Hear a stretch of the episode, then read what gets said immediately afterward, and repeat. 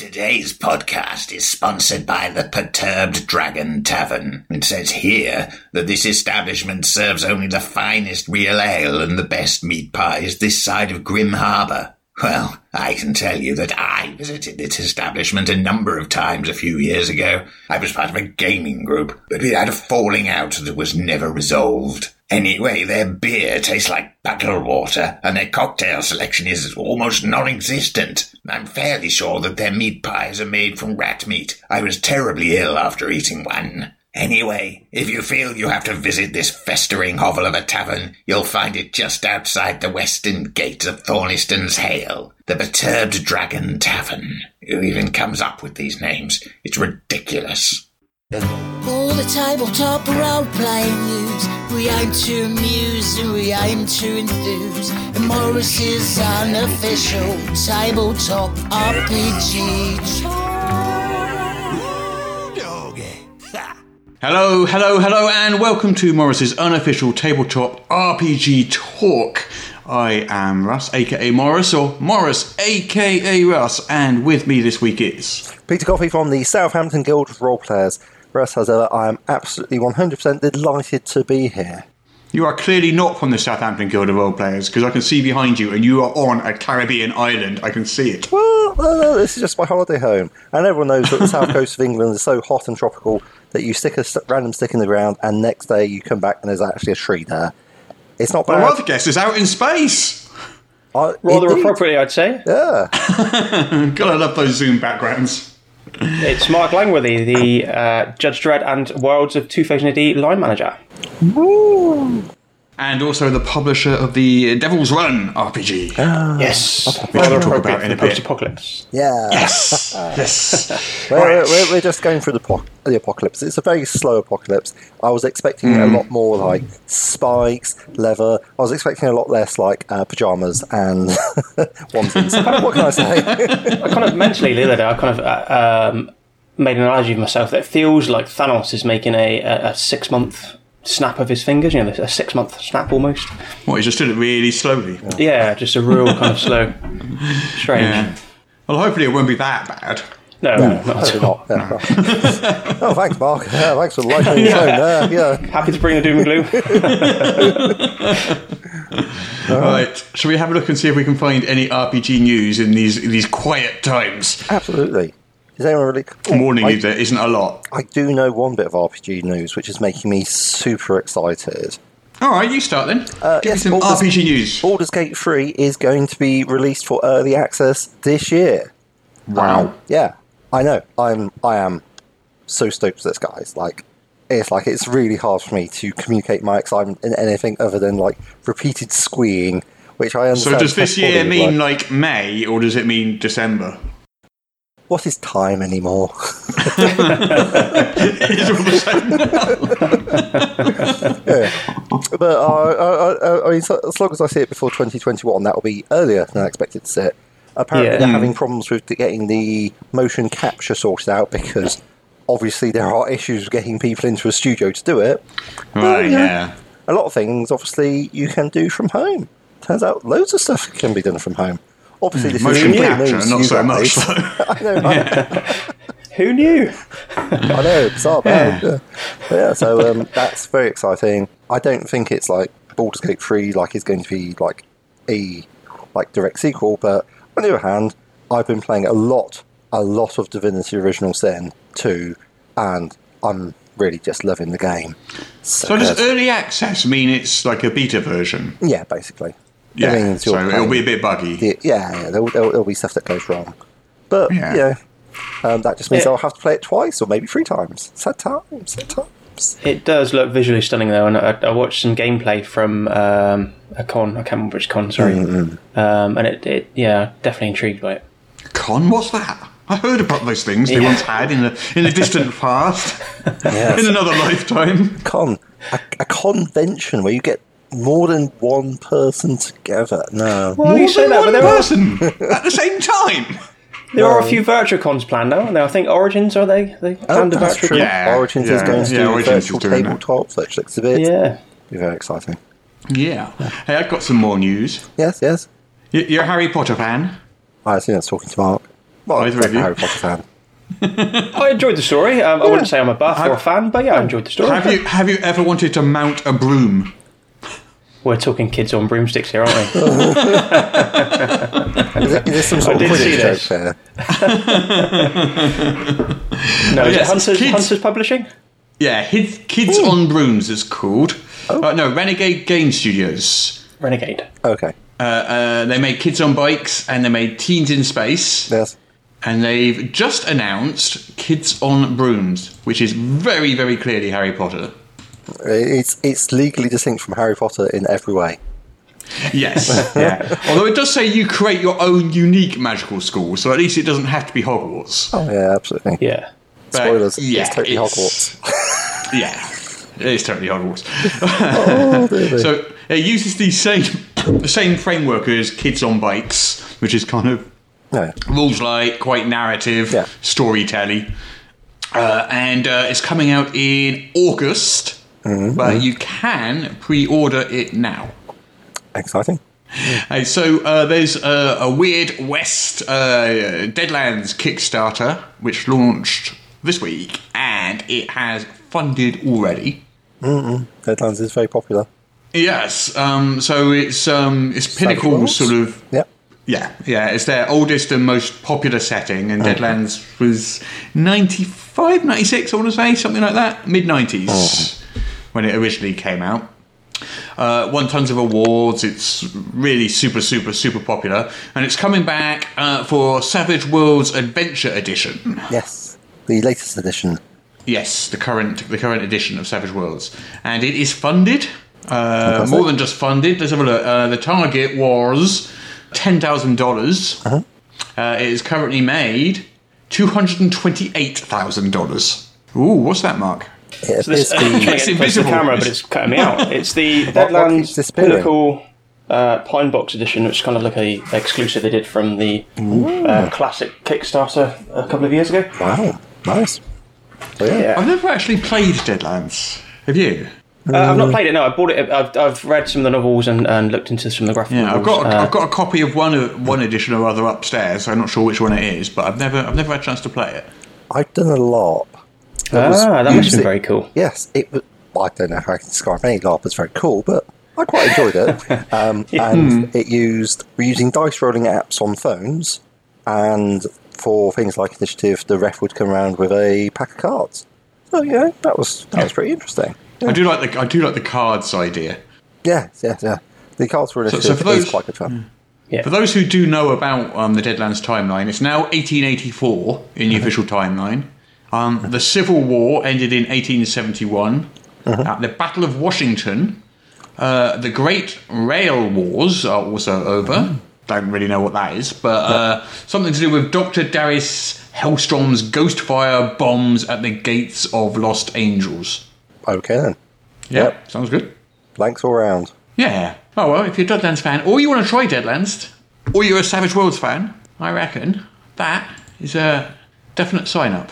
Yeah. Hey, talking of playing online and stuff, uh, you know Tabletop Simulator, Uh, yes, I'm familiar with it. which uh, allows you to virtually play various tabletop games, and it has like animated dice and cards and figurines and tokens and all that sort of stuff. I must admit, when I first had to play around with it, I was like, uh, the dragon's wings flap when you move it around. And they have like little death animations and stuff that you can like toggle on. I was like, this this looks really cool. Yeah, But, yeah. Well, you know, there's a there's a rival, a new kid in town, and this one's called Tabletop Playground. tabletop playground. Yes. I must have it. Tell me more. Um, well, I don't know that much more um, because it's available in a free beta, so you can go and try it out yourself. Uh, You can get it on Steam. I assume it's very similar to Tabletop Simulator. I don't know what the what the difference is, except that some of the screenshots do very specifically have like fantasy miniatures and uh, tabletop armies and stuff moving about. What's it called? Tabletop playground. Tabletop playgrounds. okay. But you can download the beta phase and give it a try if you want. I don't think I can, having a Mac.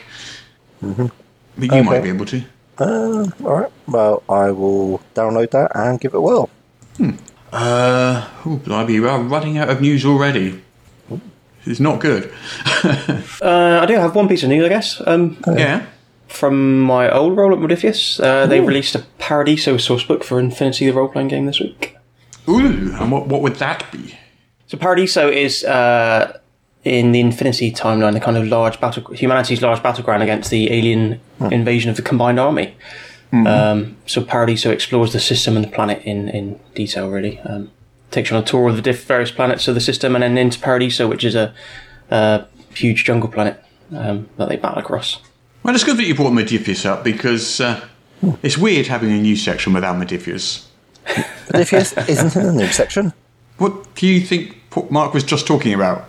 I was going to say. It would be weird to not have. it. Try, try to focus, Russ. Mark was just telling you about a Modiphius release. Ah, good, good. And all is You all weren't is well. listening at all, were you? I was listening to you. You were saying that Modiphius wasn't in the news release. I didn't just- say that. I said I'm glad that it was in the news section because it would have been weird if it hadn't been. Exactly. Oh, you're hard work sometimes. Is this podcasting thing just getting all too much? Basic communication. It's overrated, mate. It's overrated. Oh dear, oh dear, oh dear. Hey, uh, Games Workshop uh, have announced a, a cautious um, reopening of some of their stores. Yes, clearly an essential business. Well, um, they say they're going to follow guidelines from local government authorities, and some stores will only be open in like a limited capacity, so you won't be able to go there for painting sessions or for open play. And the stores themselves will have like social distancing guidelines. So you have to stand two meters apart and all that sort of stuff, like you do have, like you have to in the um, in the supermarkets. Um, There's no actual date on it yet. Uh, they say if you're intent on visiting your local store, pop on their Facebook page first and check they're open. Alrighty. Uh, Diamond, uh, you know, they stopped shipping. The distributor stopped Yeah. shipping. No, Um, they've announced that they plan to resume shipping in mid to late May. exciting. And that that will start with things that were originally supposed to be released in the first week of April. So it's basically a six week delay there. Yeah. Uh, so Diamond it's, ma- it mainly um, it's mainly comic books they do, but they they're one of the larger distributors uh, of RPGs as well. Uh, and they have a subsidiary which is uh, Alliance, which quite a few of the of the uh, I think some of the American um, publishers use Alliance. I know Green Ronin do. I know I think Pathfinder. I think Paizo does. I'm not I'm not sure who exactly, but I know a few of them do. Hey, there was a, a game store owner in Florida got arrested this week. Oh, really? Uh, Presumably for being open, sort of thing, and encouraging people to come in. So there were state and other local um, safer at home orders. They call them there. I'm not. I'm not sure. I know like loads of different places. Yeah, loads of these places call these things different things, and I don't know if they're the same thing with different names or whether there's subtle differences between them. But anyway, this this is called a, a safer at home order. Uh, but he uh, reopened his store. Okay. So he was warned repeatedly by the sheriff's office, uh, and apparently was argumentative with uh, with the police, uh, and refused to close his store. Uh, Yeah. And uh, uh, so he got arrested. Al- al- Although, do, do remember that they do have a different way of doing things in the States, which is where in like France and Britain, there is government assistance to help people stay at home. In America, it's just like, shut down. You can't pay your bills. You don't have any help with mortgage. You don't have any help with rent. Got no income coming in. It's like they're sending like $1,200 as a one off payment to see people over. And it's like, crikey. Um, don't know how you think that's going to work. Uh, so, yeah.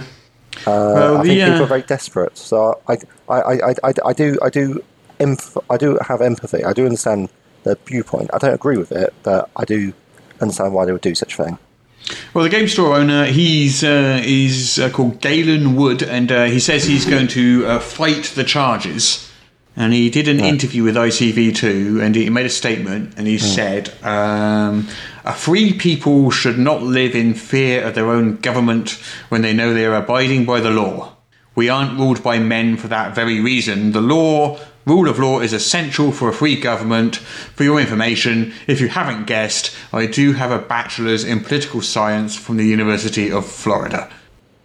I'm not sure I'd have included that last line if I was if I was Uh, making uh, the same statement. that- just looks like an argument for from authority to me. Yes. And also, it's like the problem isn't the government. The problem is the virus that is going around killing people, which is really easy to spread.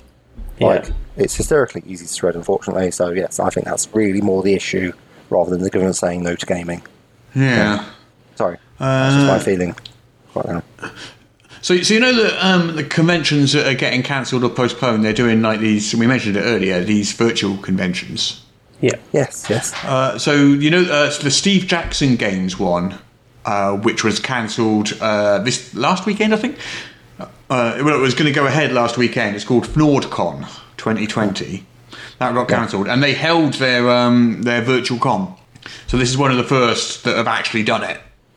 And uh, it, it- apparently it went really well. So they got 453 people, not counting staff and presenters and speakers and stuff. Uh, they had three days of live streamed panels, um, online games of Deadly Doodles. Um, they did say there were some technical hiccups, but you know they got past them. Uh, zero serious problems, no people problems, no uh, no no really bad technical issues, and uh, yeah, it's it's basically being held as a success. It went well. Ah, fantastic. Yeah, Virtual cons. yeah. Gaming uh, finds a way. Yeah.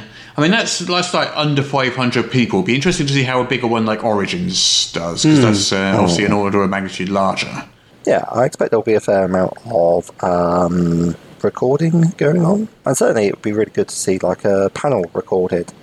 I mean, Yeah. because stuff like Zoom or Skype, I mean, you know, doing a Zoom recording of a panel would be pretty amazing. Mm. Certainly for what I've been doing, like the I am almost sure they'll be doing that. I'd Yeah, be yeah. amazed if that wasn't the case. Uh, it just seems like the obvious thing to do, doesn't it? Yeah, because not Yeah. Hmm. normally you don't get a chance to see these things, so yeah, it'd be nice to have a recording to look at.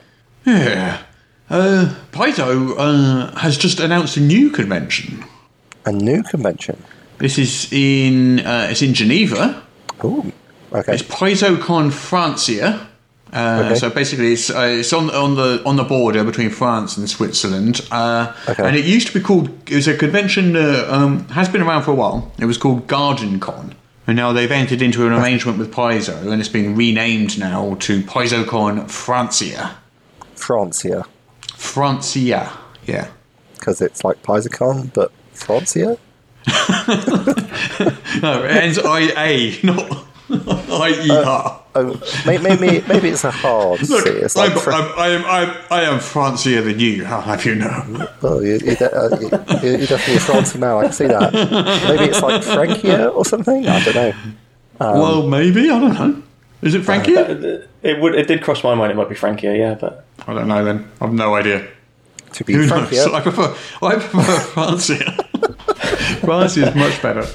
so do you Is fancy a a bit of that? Place? Is Francia a place? Francia. Don't- Frankia. Francia.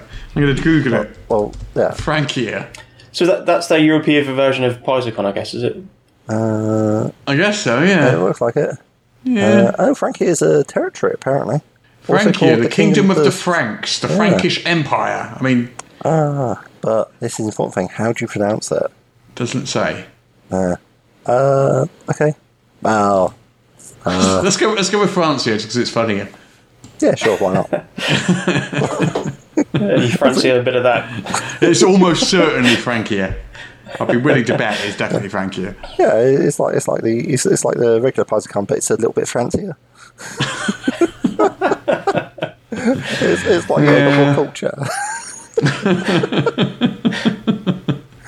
But yeah, I mean, Yeah. yeah, it's good stuff. It's like take, takes a takes a lot of vision to say, you know what, conventions are really really hard right now. We're gonna do one anyway. How about that? Yeah. yeah, no, I like it. Industry. Well, it's in leadership. August. It's not. It's not soon. So it's in August, and Gen Con's in August, and that's still going ahead. And Origins has moved to August, so most people, I think, are thinking that August is going to be safe. Ambitious, Fingers crossed. Who knows? we can say. Uh, are you familiar with the Torchbearer RPG? Yes. Uh, so I've this, Yes. never played it. I think that's the one that's supposed to. No, I don't know. Is that the one Very that's grim and supposed gritty. Yeah, so this is Right, this is right, by uh, Luke Crane, who is also um, the uh, I think it's the tabletop games um, editor or manager or whatever over at Kickstarter. Hmm. But he's also a game designer, um, and uh, Torchbearer's been around for quite a few years. I'm just like calling up the um, Kickstarter now. So um, it's by by Luke Crane. He also did um, um, um, Burning Wheel, if you're familiar with that one, Oh, okay. Yeah. which is yeah. which is quite a popular game, and that was back in what 2002 or whatever it was. Burning Wheel. Uh, so Torchbearer is kind of been around since 2013, and they've been working on a new edition of Torchbearer for about three years. Let's have a look. It's a sort of OSR esque game of desperate adventure. Ooh. Let's have. I've never played it myself, but it does have a lot of fans. Uh, the Kickstarter is currently at £160,000 or nearly $200,000 pledged up a $45,000 goal, which is pretty good going. Yeah. This is a 275 digest sized hardcover with a linen wrap. Sounds lovely. So that's Torchbearer, but the other one was a D bit of D&D news. Ooh.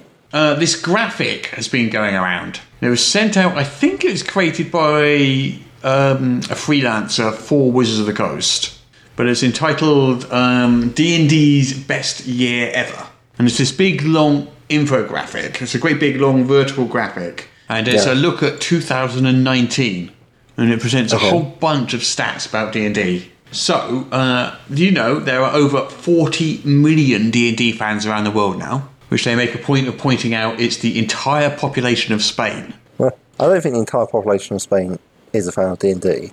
No, but, But, that, no, that number of people. It's the sixth Yeah. year of consecutive growth. Uh, they've had 17.5 billion media impressions. Though I'm not 100% sure how a media impression is defined.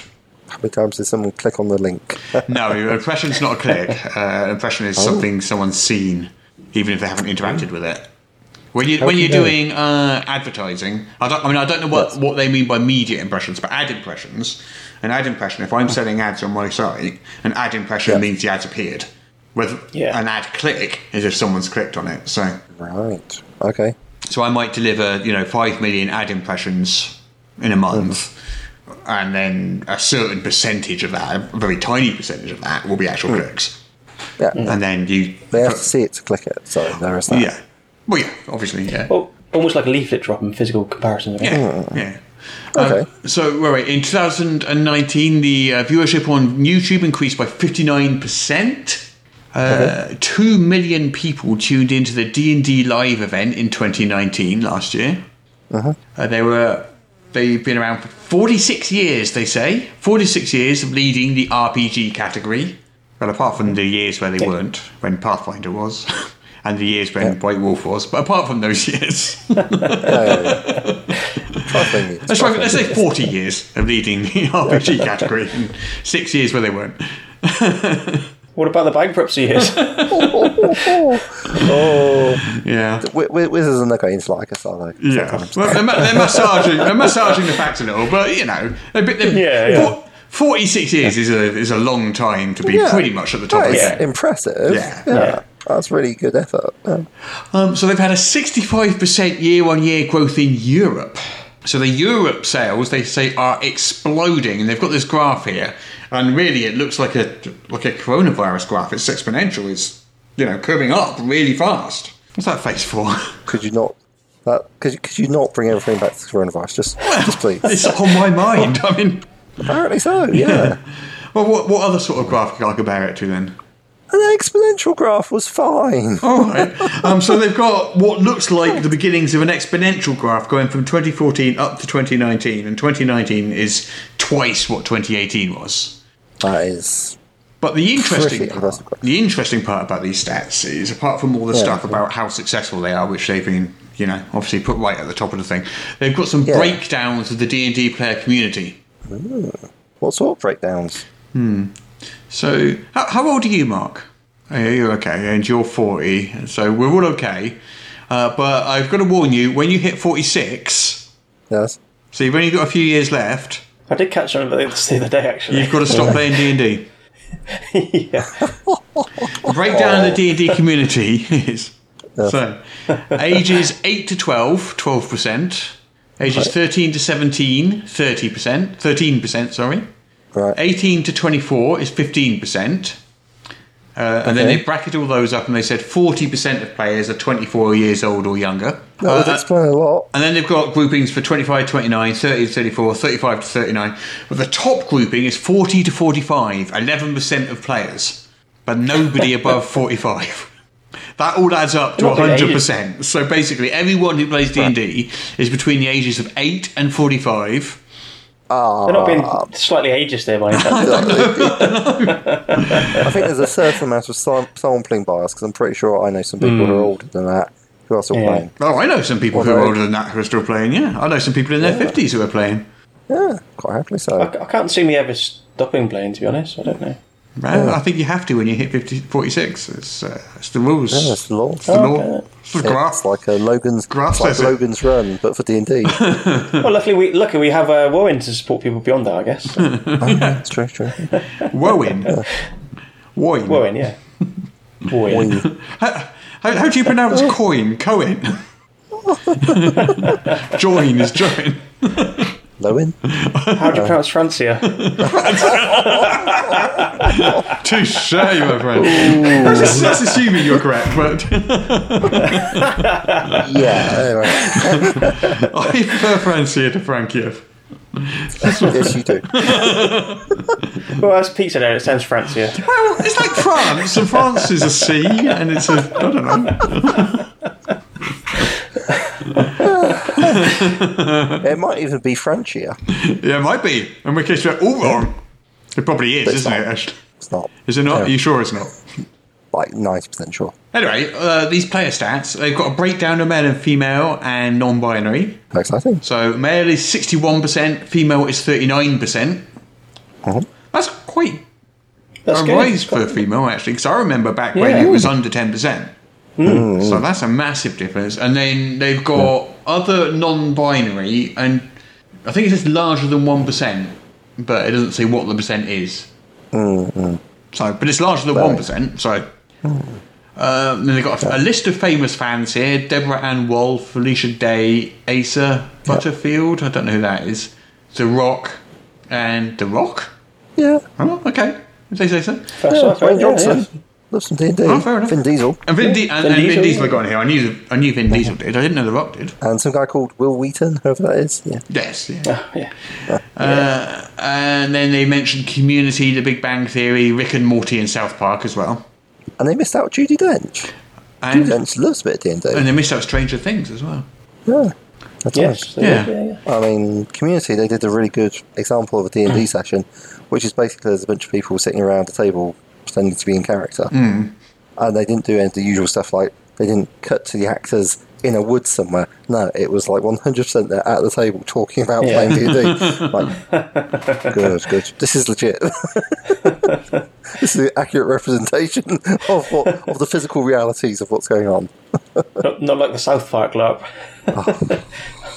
It's time to play our favorite game. It's time to play the game. Our favorite game in all the world. Guess the Kickstarter from just the name. I think it's time for the best bit of the week. Our favourite game in all the world. The game where I read out the name of a Kickstarter and you try and guess what it is from just the name. I see Mark has gone for the rarely deployed. If I freeze in place, they'll think the collection has dropped. Yeah, I think I've been notoriously terrible at this game, haven't I? Oh, come on, you can't have been me. fine. Right, I've got a, I've got a high score of a million points, minus a million points. Minus a million points, yeah. So yeah, Uh, you, you, you, you, got, you got a ways to go. I mean, yeah, don't get ahead of yourself, Mark. You'll be bad at this game, but you're not, you'll never be as bad as me. Who would like to go first? Go on then, let's get the pain over with. Yeah, that's Right. it. Go on, Mark. You can do this. Woo! All right. Let's have a look. Which one of these shall I choose for you? Hmm. What is. You might have heard of this one actually. Uh, Mork Borg Cult Feretory. Mork, Borg Cold Ferratory. I can't say I will spell it for you because I, I I may be mispronouncing it. so it's M O R K Right. with a couple of little dots over the O. What's that out. called? And I'm out. Yeah. Borg, spelt like Borg from Star Trek. Yeah. Cult, spelt like cult. And Feretory is then it's colon Feretory, and Feretory is F E R E T O R Y. Interesting. Um, yeah, like I said, I can't say it's been on my radar at all. Um, I do think there is a role playing game called Morkborg, though, isn't there? From what I recall. Um, so I'm going to have to say, is it a supplemental setting for Morkborg? I have no idea what Morkborg could be. I'll, I'll, I'll give, I'll give you the Morkborg bit. Yeah, there is there is a game called Morkborg. So it's the Feretory you're really trying to decipher here. Okay. I have no basis or grounding in Morkborg. You mean they play it every week? What? More popular than D&D, mate. Get.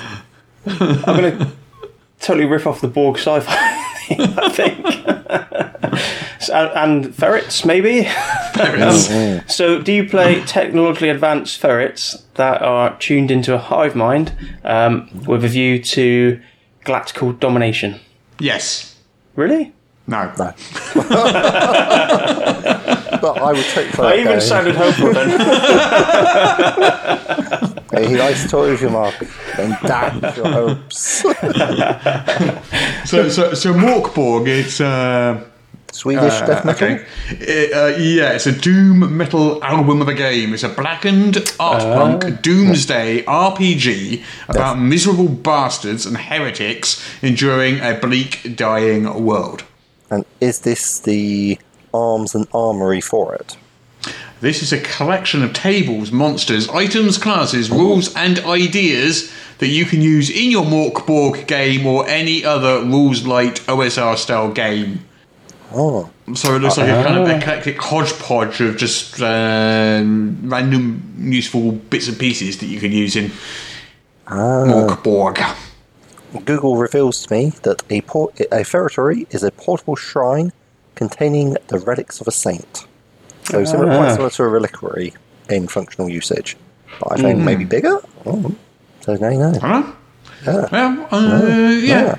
Well, uh, yeah. So, so Mark, I'm afraid you only got zero points out of ten for that. Oh, although I'm going to give you an extra point for your for your excellent space ferret suggestion because I Oh. actually like that idea. There's something wrong with me. I shouldn't. I shouldn't like it, but I do. I feel a Right. new, a new, what's old is new, new module coming on. so it's in space. With a hive mind. Right. Are you re- are you ready for one, Sir Peter of Coffee? Are you ready? Yeah, bring it on. Okay then. Yeah. What is Lost Menagerie?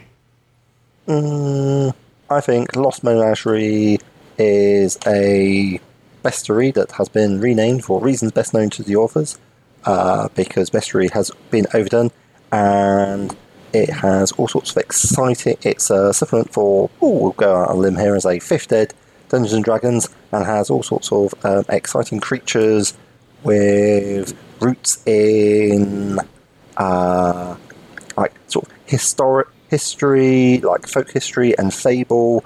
Uh, it's like got some really unusual ones, like maybe like the original Shrask and so forth, like that.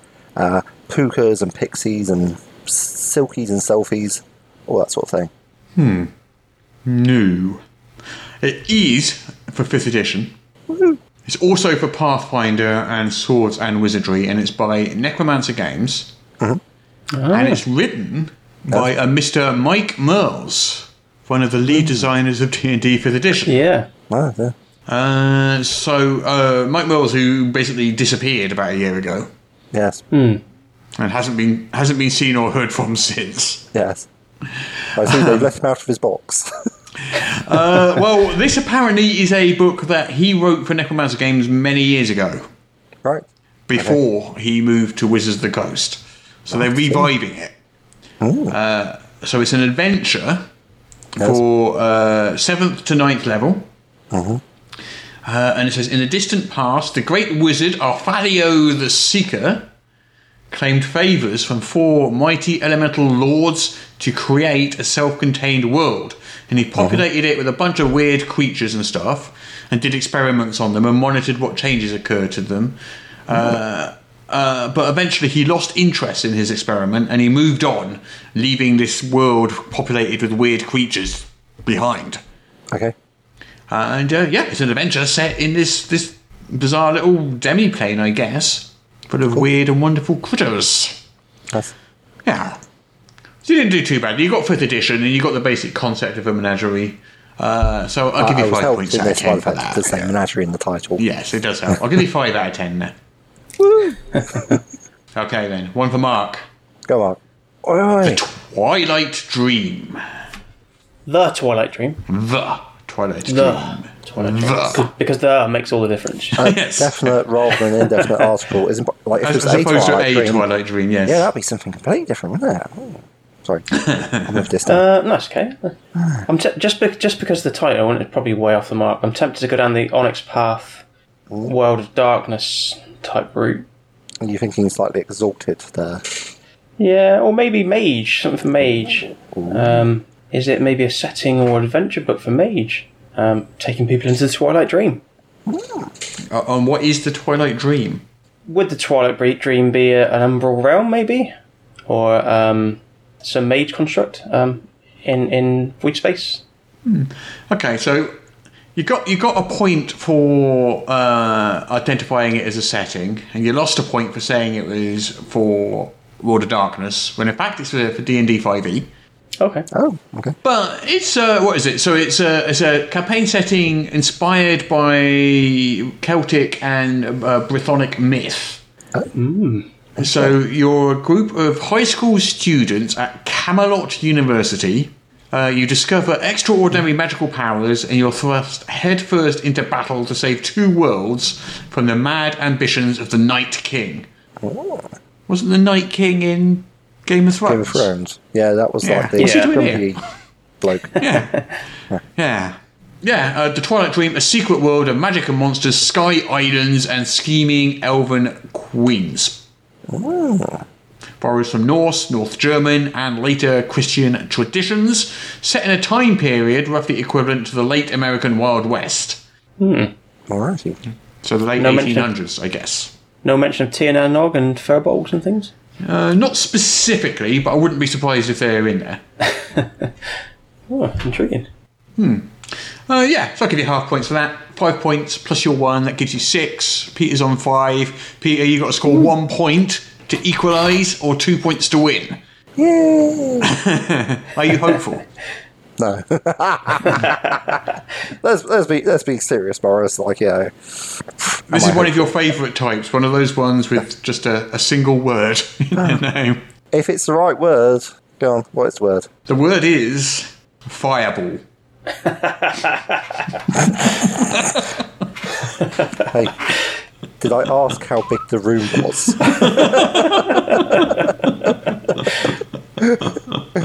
okay, Fireball. Um, I think Fireball is in fact a nostalgia property. What it is is it's drawing on Fireball XL5. Uh, has produced by Fireball think, XL5. I know, right? Yeah, Wow. going back in the day, you got like, you know, The fastest guy alive. I'd fly you around the universe in Fireball XL5. I remember that. Thanks for uh, thanks for subjecting us to that, Peter. Hey, you're welcome. so, uh, patrons of the podcast will be able to hear the full operatic version by Russ in the style of Pavarotti. we, need, we need a fourth member to make a quartet of it, don't we? No, the barbershop quartet version. I, I, I, guys, I'm totally down with this. This, this is no drawback. You haven't heard me sing yet, do you? ah, my foot. Yeah, um, so no, uh, nostalgia property, Fireball XL5. Um, it's all about a rocket that goes into space and saves people, and it's very exciting. Yeah, there you go. System. Yeah, it's, it's, it's Oh, not system. Fireball XL5. Oh, definitely powered by the apocalypse. You, you went on to run this sort of thing. I wish it was all Fireball. XL5, but it's not Fireball XL5. This is a bit of a cheat, this one, actually. It- It's it- a it's mobile role playing app. A fantasy role playing app bringing game masters and players together to experience thrilling adventures. Are you familiar with tabletop RPGs such as Dungeons and Dragons or Pathfinder? Uh, I wouldn't describe myself as familiar with them. I've heard of them. Yeah. yeah. Yeah, they bells. The, yeah. the concept of Fireball is pretty similar. It will only it will only make role playing much easier and even more enjoyable. All the rules will be automated, and you will be able to play with your friends the whole day long. Automated Hmm. rules. Yes, that's just what fifth edition needs to take the rules that there are and automate them, rather than allowing the GMs. But it's not fifth edition. It's their own, It's going to be their own system. Oh, I see. So it's like an app for role playing. It's no, it's an actual game system. Um, a complete tabletop RPG, Yes. an original system hosted via the app. Interesting. Okay. It's got quite quite good presentation there. It's got quite cartoony graphics, but it's got quite good Oh, presentation there. I mean, I'm looking at the characters there, and he does have strength, dex, con, int, whiz, and charisma. He does have an oh, armor Oh, class course. there, so Oh, I think it's very cool. heavily D and D influenced. If it's not Oh. D and D specifically. Okay. Anyway, I don't think you got any points for that. I'm afraid, Peter. Sorry. That's fair. I'm, I'm still trying to figure out how that works, to be honest, but we'll, we'll move on, I guess. Yeah, uh, when, when is this supposed to come out, this app? It's a mobile role playing app, automated rules, non stop gaming, new friendships made. Okay. Uh, early access summer 2020. Release end of 2020. It's on iOS and Android. Um, you can roll custom 3D dice, homebrew races, homebrew classes, pets and followers. You can play without a game master. There's a dungeon generator, homebrew mechanics. You can get it on the desktop as well. Right. Uh, So- You role play remotely and continuously via chat. Uh, you use it with your group, or you get matched with players worldwide. Uh, you roll dice, set up ability checks, saving throws, turn-based combat, I, I have questions. a map editor, campaign notes. Yeah, I do also. Like, I don't know. I mean, I'm just reading these words off a Kickstarter starter page. I'm not. yeah. There's, no, there's, a, there's a absolutely. video, which I imagine would probably explain it more clearly. yeah, I'm, I'm going to check that out after the podcast, I think. Yes. But the question is, um, It was like a five-minute is video. it? It's quite long. Uh, how much is it? Let's have a look. So, right, early access. I can't, even, I can't make it out. Um, early access fifteen dollars. It looks like, and then there's some higher ones just for extra perks and stuff. Right, I think that is it though for our favourite game in all the world, and I think, yeah, Mark has won. Looking at look at looking at the scoreboard here and doing all the No. calculations, we're just No, no. running running the algorithm there, uh, and it's coming out with the result. And yeah, Mark has definitely won by one point. I think that's 2 1 2 1 to you, Peter, overall. I think, is it? Okay. I think so, yeah. I, I. I He just he just he doesn't keep track of these things. he literally couldn't care less. it, it, it, it, it, it's, a, it's, it's not about the winning or losing, it's about the taking part. Yeah. It's the And I guess journey. we've done so It's the all kind of journey, not the melded into one. destination. There- There's no winners in role playing games, only losers.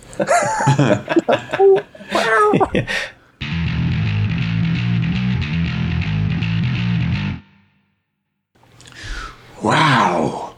Just look at those goblin hordes. There must be what a, million of them out there. Oh, at least the city's completely surrounded. And the stench. Ah, no, sorry, that's just me. Haven't been able to get out to the stream to wash in days. Well, better a bit of a smell than being torn apart by goblin savages. That's what I always say. Well, always. Well, when it's appropriate. How often is better a bit of a smell than being torn apart by goblin savages appropriate? It's appropriate right now, isn't it? Oh, I suppose so. Wow.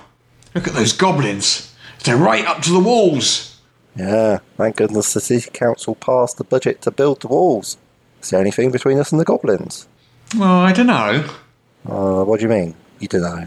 I mean, I'm not sure there's much point in the wall. Not much point in the wall. Have you seen the ravenous mass of psychotic goblinoid barbarians teeming out there on the plains? Well, yeah, but I, I was looking at the statistics the other day. The statistics. Yeah, and did you know, for the last seven days, there have been zero goblin related deaths in Tiswas upon Toad? Well, yes, that's good news, surely. Well, what I mean is, if there are no goblin deaths, why do we need this stupid wall? Are you Are you serious? Look, the council spent 4,000 gold on this wall. It just kind of feels like a waste. A waste? There have been no goblin related deaths in over a week. Exactly. So why do we need this wall? Because that's what's keeping the goblins out. The goblin threat is clearly overblown. I mean, when the horde was approaching, sure, sure, we were rightly concerned. Concerned? I went through three pairs of trousers in one day. But it turns out that the goblins haven't really killed anybody, and we're all rather inconvenienced by this bleeding wall here. The reason there have been no deaths is because we have a wall. I'm not so sure about that. I mean, stats is stats. If we had no wall, we'd suffer the fate of Bingo upon Sea, which is completely overrun by goblins. Do they have a wall? Yeah, See? But they built it after the goblins invaded. But still, it didn't help, did it? Well, no, the wall is meant to keep the invaders out, not lock them in. Look, Codsworth upon Tweed opened up its gates the other day because not a single person had been harmed by the goblins. Yes, and then the goblins went through the gates and ate every single person alive. Look, all I'm saying is I want to go to the stream and have a wash. Look, Derek, mate, look through this spyglass. Look at the stream. What do you see? Oh, a lovely, clear, running water. And a thousand goblins on the shore. Ah, harmless goblins. They're not harmless. Look, stats is stats. Zero deaths from goblins. They're clearly no threat. I'm going out to the stream. That is the most stupid thing I have ever heard. I'll be back in half an hour. Hello,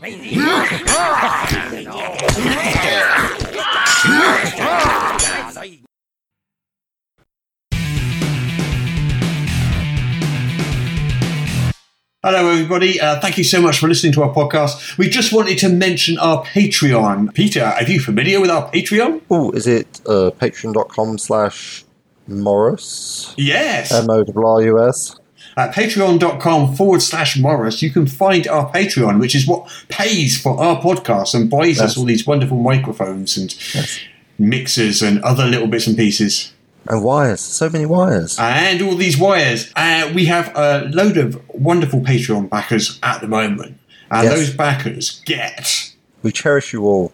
Yes, we do cherish them very much. And those backers get bonus content every single week, just as a thank you for uh, for backing our Patreon. And because they're so awesome and so quick off the mark, they also get to like talk to us in our Discord channel, which is pretty good.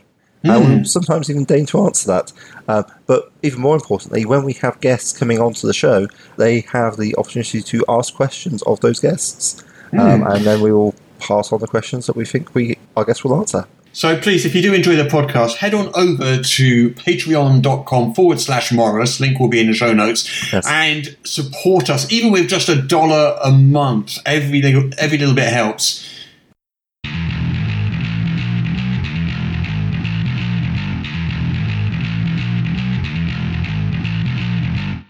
Shall we get on to our topic of the week? Yes, yes. What shall we discuss this week? Ooh, well, since we've got Mark here, I think we could discuss a whole bunch of things. D and D. D&D, yeah. D&D, my favourite game. So we can discuss Devil's Run, Oh, Mark's new could. release from Red Scar Publishing. And we can discuss a whole bunch of 2000 AD stuff. We can talk about um, Rogue Trooper and Strontium Dog and The Day the Law Died. So what should we... Let's start with Devil's Run, shall we? Yeah, that's about the Yeah, thank you, yeah. Yeah, I mean, we jumped on the podcast before about this previously. Yeah, um, yeah, we've talked about it before. is Do you wanna- like do you wanna- cars, isn't it? It is, yes, that, that kind of Mad Max themed, crazy post apocalypse um, set, mainly in North America, although we do touch on different areas of the world in in the core book. Um, but yeah, we finally got the core book laid out and out on Drive Through RPG, Red Scar website, and Modiphius website. Excellent. When is the hardcover coming? Uh, really, I'm just waiting to hear from the printer. Um, they they went into shutdown over the uh, pandemic Oh, as well. Yeah, so of course. Yeah. yeah. So at the Um, moment, we don't so- really know what's happening there. No, no. Um, I'm just waiting for them to update me. Really, get back in touch uh, once they once they open up. Um, they're over in Lithuania, so um, I'm not Yeah. sure what procedures they have in place over there. two. Yes, Yes. Yeah. as you well know. Yes. Um, so, have you got more stuff planned for Devil's Run then? Have you got adventures, source books, supplements, anything else coming down the line? Yeah, so we have um, two free, it's in, in essence, two free adventures out. We've got the Quick Start, which has a short scenario in there. Mm-hmm. Um, should be able to run that within a couple of hours. And then there's a follow up kind of free um, campaign that we're evolving over time called Life and Death Echoes, um, which which follows on from the Quick Start, really. Um, and it ties into one of the factions, the crazy factions in, in Devil's Run. Um, you'll see kind of a power shift and some politics come into play in the post-apocalypse within that as well. So, Can you remind me what system it uses? Um, so we've dual statted it really. Um, we use two, Modiphius 2d20 and the Savage World system Oh, from yes. um, Pinnacle. Nice. So, Yeah. when, when you play, which which system do you use? Uh, I've used both, um, and I don't. I, I- I don't really have any major preference for it. I mean, 2d20 I find easier because I've worked with it so much over the years with uh, Modiphius. But um, yeah, I mean, both are both for various reasons, really. If you want to keep it pulpy and light and fun, um, hop in with Savage Worlds, and it's it's you know you have some uh, fast, furious fun, as they say. Hmm. Um, and then if you want to get slightly more technical into your mods and things, and it's uh, that's all within the core book for 2d20. So. Yeah. Yeah. So, what else, what else have you got coming out from Red Scar? So I've just finished layout on the GM screen for that, which was part of the Kickstarter anyway. Yeah. Um, but that will be going to print at the same time as the core book. Mm-hmm. Uh, so we've got the GM screen and a kind of an accompanying 32 page booklet for that with, with various random tables and, and advice on um, researching post apocalyptic books and films and media to absorb to inspire GMs. Uh, and we're, we're still working in the background on Kings of War, the role playing game, um, which is going really, really well. Um, and that's going to be our own in house tricore system and a 5e version. Yeah. Um, have a great guy working on that, Alex Delaney, so he's overseeing the 5e elements of, of that. And then there's a, a super top secret project we're working on for, for another company that I can't mention Super just yet. top but- secret. He's, Super he's, top he's secret, doing a, he's doing a Chris Spivey on us. Look, he is. His, comes on the podcast and says, like, "There's something I oh, could tell you about, but I'm not going to." You guys, it's No, I so can't- I can't cool. I can't talk about it. But it's so cool. It's like, you know, blow your minds. You hear how cool it is. It, it is absolutely cool, but um, Yeah, it's, it's yeah. Well, company, my, but- my my dinner tonight is really really cool, and I'm not going to tell you what it is. So, ha. I can't say that sounds impressive. Not another barbecue, Russ. it's another barbecue. Yeah. Hudson will be happy. yeah. So, yeah, let's talk. Let's talk about some 2000 AD stuff, shall we? Yeah, Some lots of fun exciting back stuff 2000 AD stuff. So we've got three books coming out. Which one would you like to start with? I think we'll start with the first, really. Um, and I know it's been a long time, but it's it's going to be well worth the wait. Um, so Strontium Dog will be the first release, um, and we're kind of days away from the final proof. Really, Days away. days Can't away. wait. It's been a long slog. Yeah. yeah. Me, me also. Been a long slog for various reasons, but it's it's going to be well worth the wait. Um, we've got some exciting Well, that was originally going to come out at UK Games Expo in softcover. Was it softcover or hardcover? I can't even remember what we planned. We'd planned hardcover, um, and it's it's still. I mean, it's it's 176 pages, so it's a hefty tome, Yeah, uh, yeah. hefty source book. But it was originally going to come out at UK Games Expo, wasn't it? Yeah. But of course, that's not going to happen now because there's no UK Games Expo. Well, uh, uh, looking at August, aren't they? But like we said earlier, it's still up in the air, I'd imagine. But yeah, I don't think people would be too happy if we waited until August to release it. yeah, no, I mean, Expo happened in August. Yeah, yeah, um, yeah. So uh, when, when when does it look like we're going to get that first PDF out? Do you think? A guess. Whatever you guess, I would add, l- add an extra double the amount of time.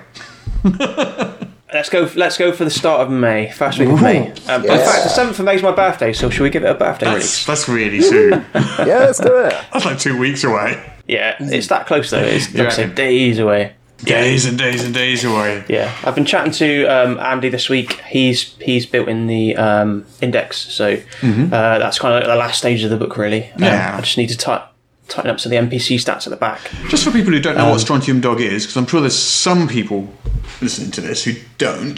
Do you want to quickly quickly explain it? Yeah, so Strontium Dog is uh, one of those crazy settings that were kind of built or introduced by Wagner and um. I'm probably totally mispronouncing their names there. Um, back in the early days of 2000 AD, in fact, it, it came, first came in in Starlord. That's how how far back it goes. About a kind of crazy bounty hunting universe um, where there'd been a nuclear war on Earth, strontium 90 filtered into the atmosphere and, and created a mutant population. Humans kind of resented the mut- mutants and wanted to kind of stay pure and um, not not sully themselves with this this kind of mutant menace. So they banned mutants from owning businesses um, and seeking employment and that kind of thing, and put them all into ghettos out of the way. And as as humanity expanded out into the galaxy, crime became a real problem. So rather than than dirty their own fingers or hands with with the trouble of dealing with with that the, the problems out there, they um, they allowed mutants to join what they called the Search Destroy Agency. The Search Destroy Agency, sorry, employ uh, Search Destroy agents called Strontium Dogs um, to go out and hunt down the galaxy's roughest, toughest criminals um, from the aliens or humans and mutants that are out there. So you get to be intergalactic bounty hunters, basically. Yeah, basically, yeah. Intergalactic bounty hunters does sound like fun. The fun, the fun thing I like about something like that is you get to be your intergalactic bounty hunter, but where you're doing your bounty hunting can be pretty much be anywhere. Oh yeah, So absolutely. There's, there's a lot of that discussed about in the in the, the in the supplementary book. Um, so we give people a couple of playground. You know, some of the worlds that were in the comic, we've created our own little system in there for people to have fun, and there's there's a whole few bounty hunts that tie into that system. Um, but we all, you know, like I say, just go and have fun. And uh, you've seen the tables in there, Russ. There's Yeah, some kind yeah, of yeah. crazy tables to roll on and create worlds and names and all sorts. So. Yeah. Like a bit of random world generation. And what about time travel? Is time travel a part of Strontium Dog? time travel and dimension travel. So um, it, it was a really you know, it, it still is when they when they revisit the comic, uh, the the strip in the comic. Um, real zany kind of elements that happen with time travel and Hmm. um, resurrection. I mean, even one of them, they, they go back. Uh, there's a time heist to go back and capture Hitler. So, yeah, exactly. I was um, just, that's exactly what I was just thinking. Just uh, yeah, Because when you combine So all we've- that, we've- basically you can have basically it's, it's almost like Doctor Who in a way. You can have an adventure anywhere in time and space, yeah, totally, which is totally. It's um, it, exp- it basically expands the 2000 AD universe. Because at the moment, what we've published is stuff mainly for Mega City One and uh, and the Cursed Earth, and this just expands it exponentially, doesn't it? Absolutely, yeah. Uh, we've I think we've included some of the kind of little strips of the few times that Johnny Alpha, who was the main one of the main characters in Strontium Dog, crosses paths with Dredd. So they they have a uh, cu- uh, a colourful history together, let's say. Yeah, yeah. But yeah, the, the, the universe and, and timelines are your oyster really with Strontium Dog, and some of the gadgets they, they have that allow that allow for that to happen. So they Yeah. have dimension portals and, and time machines and all sorts, and, and even kind of grenades and gadgets that, that manipulate time and space. So if you if you're playing an intergalactic bounty hunter, a strontium dog, what what sort of character choices is this book gonna give you? What what sort of characters can you create? Oh, we've just read we wanted to give people a, a plethora of options, so you can choose from civilians, criminals, but uh, the, the main premise is that you'd like to play a strontium dog and go out hunting down those those rough, tough criminals, or or flip that over and be the tough criminal that is, is then facing a contract out against them, a, a bounty hunt against them. But yeah, the, the the main premise, as we've just read, is that the players are kind of buying into playing a, an intergalactic bounty hunter and following that path. Um, we've started the blog recently as well, haven't we, Russ? Which Yes. is up on the Ian Publishing website and slowly kind of introducing those elements to, to hopefully make people familiar more with the setting and, and the kind of premise behind it, really. Uh, talking of that blog, I think we're planning on putting something quite interesting up on there today, aren't we? Yes, yeah, now we've had the cover fully approved. Um, we can un- unleash that on the s- unsuspecting public. Yeah. So that's that's the cover of the day the law died. Uh, yes, sorry, yes, the cover for Day the Law. Died. Uh, and that is a our next Judge Dredd storyline set Yes. after the Cursed Earth storyline. Uh, and uh, what, what what what can you tell people about about that storyline? Again, it's the crazy early days of 2000 AD. So Dredd is not at the start of the storyline. Dredd has not long returned from his uh, his epic journey across the cursed earth. Yeah. um, to save Mega City 2. And he basically comes up against Judge Caligula, who's the, at the time, at the start of the storyline, is the head of the SJS, um, but has designs on the Chief Judge's office himself.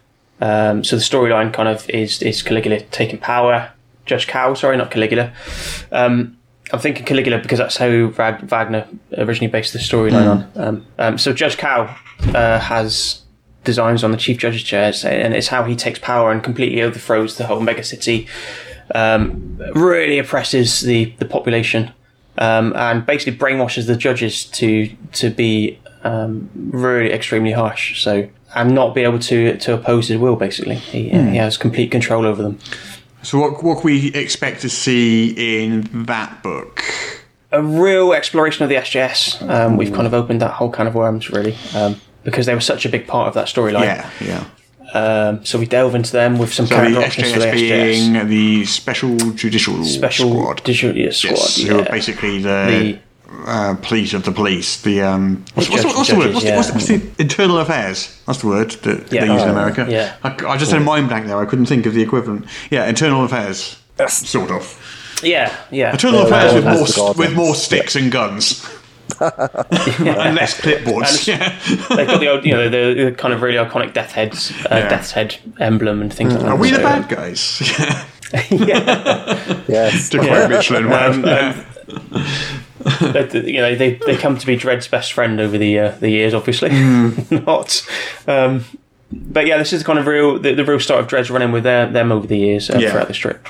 Um, in, a, in a very harsh way, and why he distrusts them. One of the reasons he distrusts them so much. But Yeah.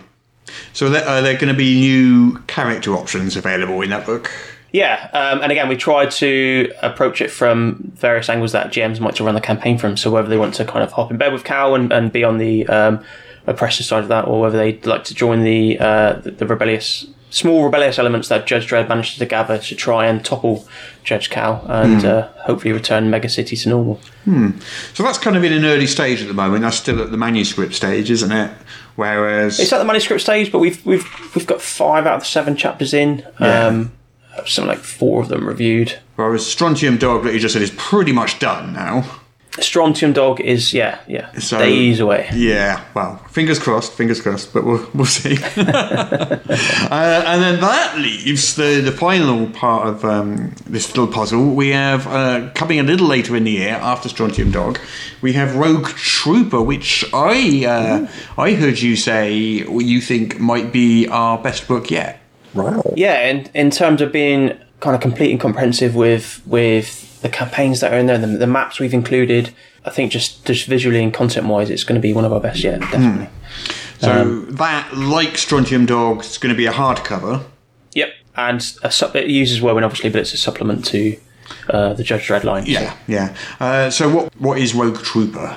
Um, so Rogue Trooper is a genetic infantryman. Um, it's set on a place called New Earth, uh, way into the distant, well, say into the distant future, where you have the Norts and the Southers in a war over a, a, a, a former paradise called New Earth, but it's been chemically bombarded and, and saturated and, and just destroyed and devastated to into a wasteland um, where humanity can only survive outside um, by wearing chem suits. Mm-hmm. And even if there's the kind of slightest tear in their chem suits, they, they instantly succumb to the toxins and poisons of the world. Yeah. Um, so the the South has created these genetic infantrymen to be able to fight in the environment without these um, cumbersome chem suits to to weigh them down. Um, but in in this in the comic strip um, and the storyline of, of the supplement, the genetic, genetic infantrymen uh, sold out essentially on, during their main assault. So the vast majority of them are killed off. Um, that leaves just Rogue Trooper, who collects the biochips of his uh, closest friends. Um, and they then join him on the journey. What You know, biochips are kind of little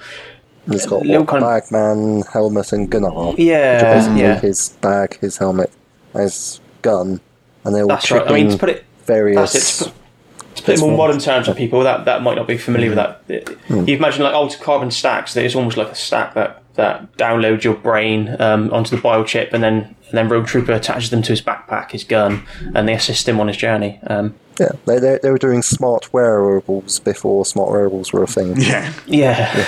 yeah. So, so who's writing this? This is John White. John White, yeah, Yeah. and um, a, a fairly new writer in terms of 2000 AD who's been helping us with some of the shorts. Um, ben Rogers um, also wrote a couple of uh, scenarios for us. Oh, okay, okay. pretty cool. I mean, I remember Yeah. John running a demo for us back in December when we were up in London. Oh, yeah, just after Dragonmeet, yeah. Yeah, that was a while back actually. Yeah, but uh, yeah, I remember that. So John's been working pretty diligently on that for quite a while. Yeah, yeah. Is, uh, John's um, he's turned in that work, which is what he's uh, on the Day the Law died now, actually. So yeah, that's, yeah. So what's what stage? What stage are we at with with uh, with Rogue Trooper? that is ready to go into layout as soon as Strontium Dog is Ooh, uh, tied exciting up. So it's all sat there waiting, ready to go. Yeah. Yeah. So, I mean, there's been, I'd say there's been a bit of a gap since uh, November when we released Cursed Earth. But I think we're going to be making up for that in the second half of this year because we've got three big books coming out absolutely all lined up and ready to go. Yeah. Um, Yeah. It's just a shame we don't get any conventions to take them to.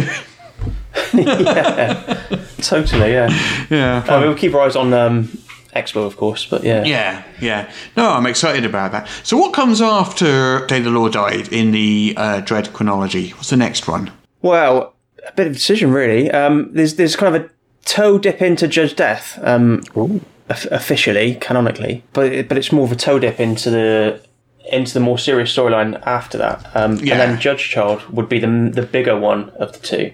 So really, it's whether we save Judge Death for that kind of all encompassing Judge Death experience. Yeah, um, I I think yeah, be one big Yeah. one big Judge Death thing, and that would include all the Yeah, cycle that's- stuff and all that sort of stuff. That would be cool. Yeah, Um, that's that's so then it that is should- going to be an exciting one. Yeah, yeah. So I mean, and everybody, you know, I, I think most people uh, recognise Judge Death and his crew when they see him. Yeah, with yeah Mortis people, and people, know what that is. Yeah, yeah, yeah. that's exciting stuff. I cannot wait for that sort of stuff to come out. I mean, I think when when you think about Judge Dredd, you definitely think about Judge Death as the next thing, isn't it? Oh, Yeah. That's where you start. That's definitely, where you start getting really iconic with the Yeah. series. Yeah. bigger than the Angel Gang. So I'm really looking Hmm. forward to that because we can have some fun with side div in there and, and all the different elements of that as well. so God, it just will imagine really Judge cool. Jeff's stats. They're going to be horrible. Yeah, yeah. Yeah. Um, and a bit like I'm hoping that we can bring in some elements, um, a bit like Rogue Trooper. I've tr- I tried not to um, just just offer people the opportunity to play Rogue Troopers. So we've introduced the opportunity to play as Norts or Southers with the Strigoi from the Norts and things like that. Yeah. um, and even the campaign options that we give, we look at. Um, so there, there was a, a kind of separate um, storyline called the 89ers away from New Earth. So there, there was a they explored a system away from New Earth, um, gave the chance to travel in space, which are some of the storylines that Ben wrote for us, Ben Rogers. So trying to give people options, and it'd be cool to do the same. Whether we whether we look at visiting Dead World maybe in Judge Death, um, or touching upon that dimension aspect of it. I don't know. Definitely look at planning that next. So, so those three upcoming books, which is the one that you're personally most excited to play? I I don't know if I could pick a favourite to be honest. Um, I don't know. I'm, we'll have to Just run a gonna game pause for it for the- sometime. Yeah, that'd be cool. Yeah. Definitely. When, when we can, well, even on, even we can do it Well, on. it'd have um, to be online, Zoom, wouldn't it? Yeah, yeah, totally. Um, I'm just going to say pause the podcast there a minute. Are are we allowed to mention the Warlord crossover on here? The what? Sorry.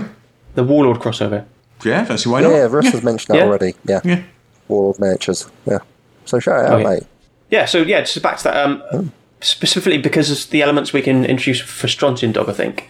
Um, and I sent you a scenario with this the other day, Russ. But we can cross. We've been working with Warlord to cross over some of the elements with um, the miniatures game for Strontium Dog as well. Mm. Uh, and we'll be looking to do that in the future with Judge Dredd, and of course, there's a Judge Death miniature out there, so that will be pretty cool to explore in the future. Their miniatures are gorgeous. The only thing, yeah. the only thing that's a problem for me is that I don't paint miniatures. Yeah. If they sold them I say I paint miniatures, but yeah, I say I paint miniatures, but I have lots of miniatures that are not painted. yeah, yeah. Have you heard about Citadel Contrast paints? Because that is legit. Yeah, I've They're- just they're started amazing. using them to be honest. Oh, Yeah, So good. yeah. No, I need to do some more painting. not my thing. it's the time as well. Obviously, we've, we've covered a lot in this podcast, but you know, between Red Scar and and Ian, um, it's I'm Just, busy, just busy at the now, five times really hard. Yeah. Yeah, Well, thank you very much for coming on the podcast, Mark. It's been really interesting to hear you talk all about Strontium Dog and Rogue Trooper and all the exciting new, what's old is new, Judge Dredd and 2000 AD stuff that's coming through. Yeah. Head on over Very to good. Yeah, thanks. enpublishingrpg.com, which is our official company site. And on there, Okay. um, sometime today, well, yesterday, because this will go out tomorrow. So by the time you hear this, on there will be the cover of The Day the Law Died, which is very green. yeah, the original version Tone- was tone down Yeah, the original I'm version was a little bright lime green, and we had to tone it down a bit. 'cause it Yeah. was- kind of the old days of neon. well, it uh, was, it was the days of seventies graphic design, wasn't it? Yeah, and yeah. the artwork was all a bit bright in some in places. But yeah, so Yeah. we had to tone tone down the colours a little bit to make it look a bit more like an RPG book. Yeah, I mean, fantastic artwork, but the colours are a bit kind of Yeah, in your face. yeah. right. So uh, yeah, I feel, uh, that's the worst worth mentioning. Well, actually, Russ, is that we, you you did release previous Patreon only adventures on there, um, which are unique adventures for Judge Dredd. I don't know if you mentioned that previously. So there are on the on our website there are now five Judge Dredd case files, and these are short PDF adventures, about four pages long.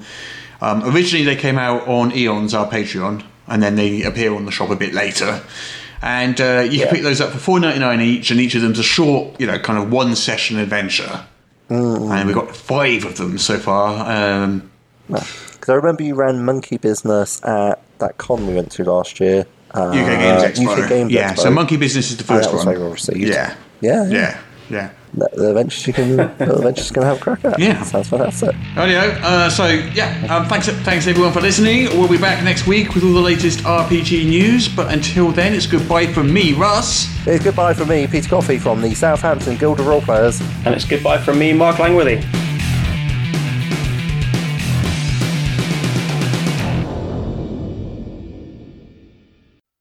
Apparently, I now have to read this to you. This is the official podcast of Morrus's unofficial tabletop RPG news, which you can find at enworld.org. You can find show notes at morrus.podbean.com or wherever you found the podcast. If you feel like they deserve it, you can support the show on Patreon. In return, you will receive exclusive bonus content. Just go to patreon.com slash morrus. If you're interested in his babbling nonsense, you can follow at Morrus on the Twitter. Send your emails to morruspodcast at gmail.com. Not all of your emails, just the ones you want us to see. Mm, that's it. I'm bored now. You can go away. Shoo, off you go. Goodbye. Get out of here.